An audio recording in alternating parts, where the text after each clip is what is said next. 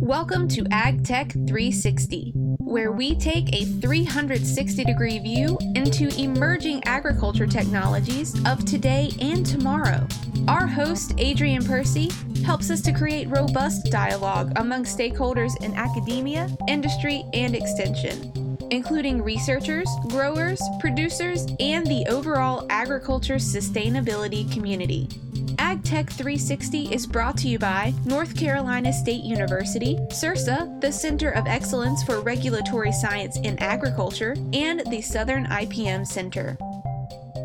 So, this is Adrian Percy for AgTech 360. Today, I'm joined by current friend and former colleague, Beth Roden, who is the head of global communications for Bayer Crop Science. Welcome, Beth. Thank you so much for your time and joining us for this podcast.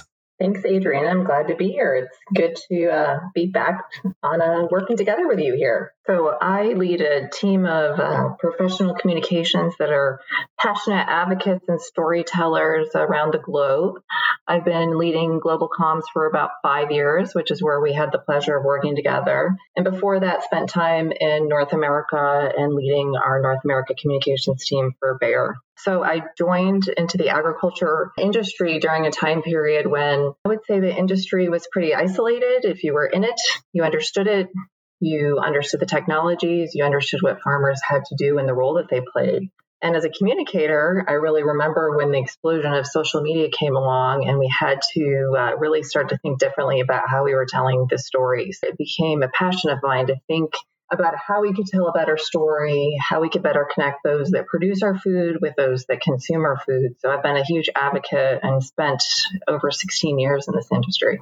Wow. And we are going to get into all of that. I mean, first of all, I know that you've lived, you know, in different parts of the world and traveled all over the world. And probably, I would guess, you've met a bigger group and, and a diverse group of growers and farmers as anyone on the planet. So uh, maybe just starting off, you know, just tell me a little bit about, you know, those experiences. Sure. So I'm uh, New York born and raised, and my aunt and uncle had a large dairy farm in uh, Pennsylvania, but I was the city kid that would go in to visit and ask a lot of questions, but wasn't really raised in the agriculture uh, industry. And then uh, spent many years living in North Carolina, so always enjoyed learning about the agriculture industry here in the state of North Carolina. And then with my global role, have had the opportunity to engage with um, young producers in Africa, had the opportunity to go to Thailand, Singapore, Brazil, Mexico. Um, so, been able to really explore the world and see how farmers and the challenges they face and what they do in different corners of the world.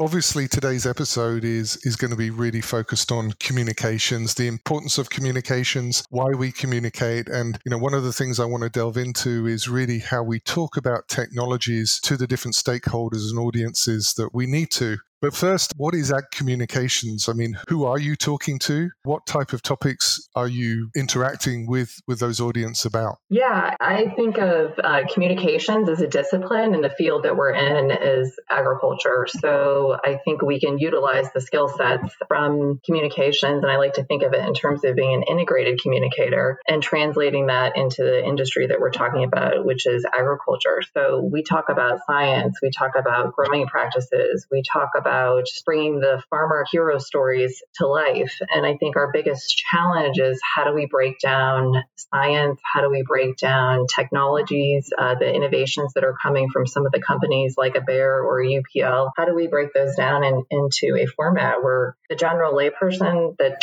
is disconnected from the farm gate that maybe doesn't believe in science or believe in uh, the power of a company or, or, a corporation and have a lot of mistrust, how do you break that down into something simple and that's easily digestible and allows them to connect to those stories that we're actually trying to tell? So I think our task at hand is really how can we be better storytellers? And the storytelling part is really interesting because I think over the last decade, the story of ag has been pretty consistent and coming from numerous different sources. So whether it's corporations, industry, large companies, small countries, but also academics, you know, global institutions like the FAO, all talking about the challenges that we have around food security due to population growth, the challenges that farmers are facing due to things like uh, climate change and resource limitations, particularly water. And now, of course, you know, the whole food chain and the resiliency of the food chain being challenged by the COVID pandemic. But do you feel that these challenges are really appreciated by society in general, or is agriculture kind of just talking to itself?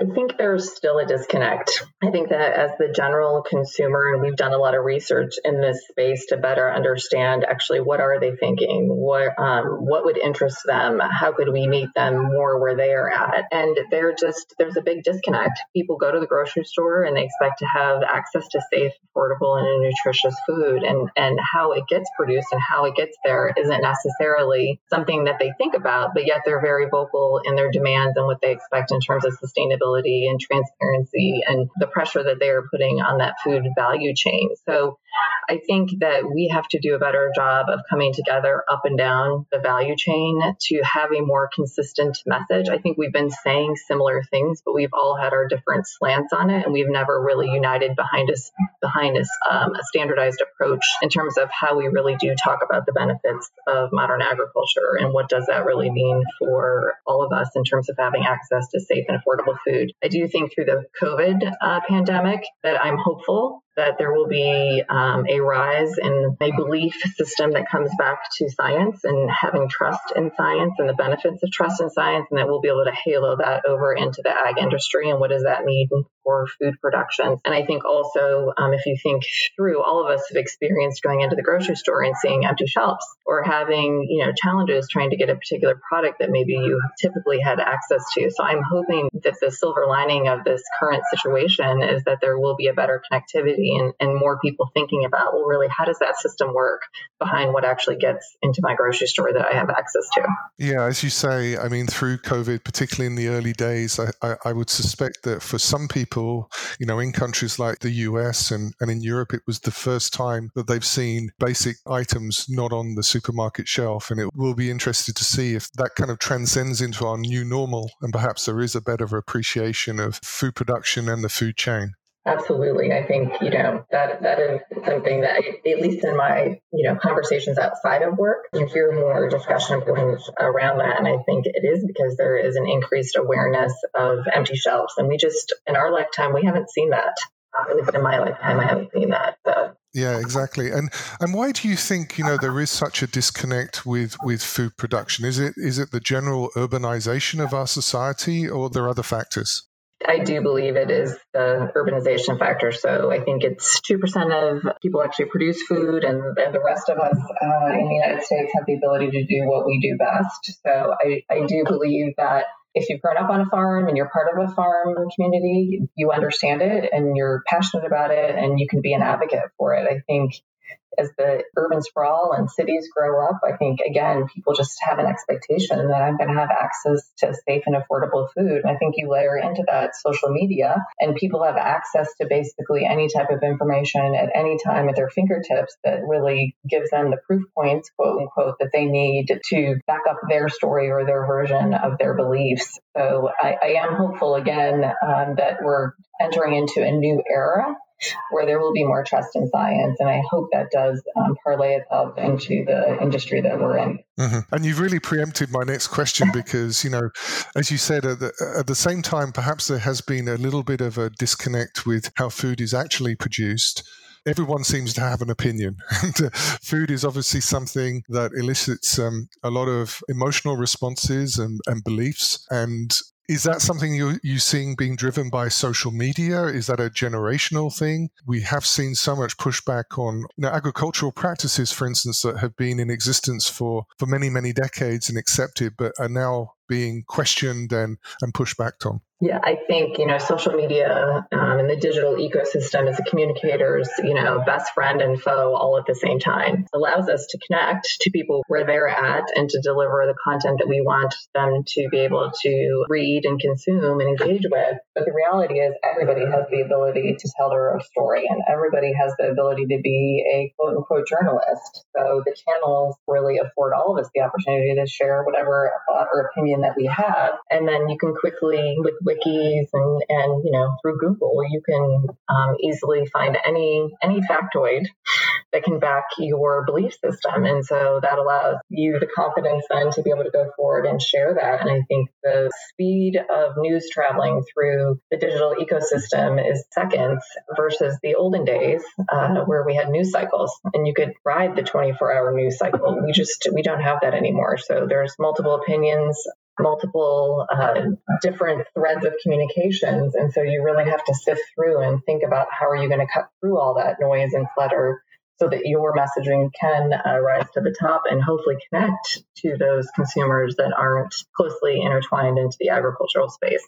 So one of the things I wanted to talk to you about was trust, and I know this isn't just opinions because you you do generate uh, data and do surveys on this type of thing. But you know, in terms of trust in our food supply and trust in the people that produce it, what kind of insights do you have there? I think we need to listen more. I think when I look back and reflect when social media did take off, I think as an industry, we were a little defensive and we wanted to tell everybody our story and we wanted everybody to hear our story. And I think we need to listen more and seek that common ground and understand how can we find the middle path that we both can agree on. And then I think when you approach it through a listening and learning type of um, engagement versus I'm going to tell you why you should believe in trust in our our science and trust in the system that we're part of, I think you open it up for a whole other learning uh, opportunity, learning and discussion. And then you can see, we've, we've done some work in the digital space and you can see when you meet people uh, where they're at with topics that are relevant and important for them, you can see they will engage further and deeper with the content and the stories. And then, and then you can see that paying off when you do research, you know, six, eight months down the road to see if you've been able to change their perceptions or their thinking on technologies that are used in agriculture. It's an approach uh, more than anything. And I think we have to slow down to be able to foster that trust to be able to actually move faster in the long run technology has transformed farming through the millennia and uh, you know moving from plow to mechanization to the advent of crop protection chemistry to the advent of gm and now we're moving into a new generation of biological based products these technologies have been more or less you know, accepted by society over the decades. And clearly, with some technologies, um, famously with GM technology, particularly in Europe, there has been quite a backlash against that technology. While in other places in the world, it's seen as a very valuable tool. As people start to develop the next generation of technologies, what lessons can we learn from the past in how to best present those technologies to consumers and, and hopefully get acceptance of them, particularly, of course, where they're, you know, not just helping with increasing food production, but also with sustainability and preserving the environment. Yeah, I think we have to look back in order to not let history repeat itself. And and one thing that we consistently come to is that it's the tell factor, right? Like we were very um, poignant in saying this is why you know we were telling people it's good and you should just believe us, and we've got all the science to back it. And uh, as we look forward, we have to have discussions, we have to have the dialogues, we have to invite people to the table so that we can have the conversation, so that you're fostering and building that trust like relationship, so there's more credibility, more connectivity. I think also we haven't done a great job of setting up some of the challenges that our, our farmers face and why these innovations are so important to helping them do what they do. And frankly, the one area that we definitely see um, a high interest in is when you really talk through those innovations through the lens of the environment. So when we come out with a new innovation and the benefits that it has not only for the farmer and their productivity, but equally the benefits it has to the environment and talking about it through that lens versus just through the benefits from the agronomic perspective, we can see a shift in how those um, technologies are perceived. The other piece would be I think we all need to start um, ensuring that we have a more consistent voice and a vocal voice. And we need everybody out there to really lean in and tell the story of why these innovations are so important for the farmer. Yeah. I mean, certainly on that, on the first point, what I've seen is companies who are now actually basing their strategy around trying to tell that story and to tell it in a way that explains to consumers, for instance, that their products benefit them or benefit things that they care about, like you say, the environment, for instance, and going after those things as opposed to perhaps in the past, the focus was more on the farmer and the benefits to the farmer, either, you know, through efficiencies or economics.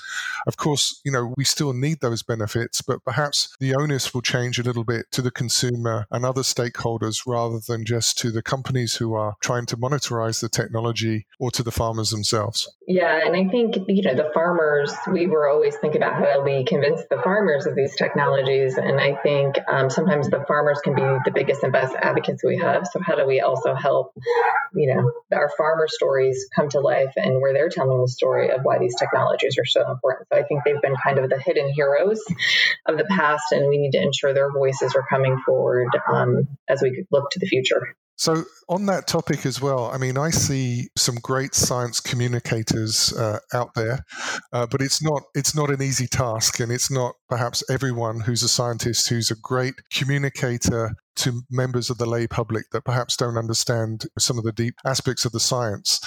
What advice would you have for scientists who are trying to communicate on these complex issues and be effective in it? Every science communicator is a storyteller. And uh, I think there's an opportunity to help the scientist who knows, has so much expertise and so much knowledge around a particular topic to help them hone their story. So, what are the three key messages that they want to convey to um, that Kinform consumer? And then, how do they do it through their own story? So, really, why are they passionate about this particular science? What benefit does it have? And so, I think helping people, we don't have to have the you know the research paper with all of the documentation and and you know the very very very in depth. Uh, we need to make sure that we're really keeping things simple and bringing it down to a, a layman's term where a sixth grader would understand it. And so we brought in some training um, when we were working with some scientists of the past where actually a professional communicator had studied the science of the brain and how people receive communications. And so the model is three key messages, nine seconds, and 27 words. And that's what the brain can retain when you're trying to communicate. And then doing that through the storytelling lens is so important and getting out there, I guess, as you said, and, and having a you know a unified voice is important. But you know, particularly on social media, it can be an ugly world. And uh, you know, how, do you have any advice for folks that you know do want to engage and and for instance go onto social media and get you know some pretty nasty feedback and and how they should they should deal with that type of thing? Yeah, it's unfortunate. We typically wouldn't run into a conference center, right, and run in and shout and scream at somebody, but somehow in the digital space, we think that's acceptable. But if you're new to the area, it's always good to kind of stick in with the crowd as you get used to the tool and get, and get familiar with um, how social media actually works. So stick closer to home in the beginning, and then you can spread out. Beth, that's some great advice, and I, you know, I really want to thank you for your time and uh, and insights into that particular topic of uh, communications. And I wish you uh, all the best. Thanks again for appearing on this uh, episode of the pod. Well, thanks. I appreciate being here today, and it was uh, great to have a chat about ag communications. AgTech 360 is a product of North Carolina State University, CERSA, the Center of Excellence for Regulatory Science in Agriculture, and the Southern IPM Center. This episode was produced by Kayla Pack Watson with host Adrian Percy and Center Director Dr. Danesha Seth Carley. Follow us on Facebook and Twitter at AgTech360 and send us questions and comments to agtech360 at gmail.com. With AgTech360, we take a 360 degree view inside emerging agriculture technologies that matter. Thanks for listening.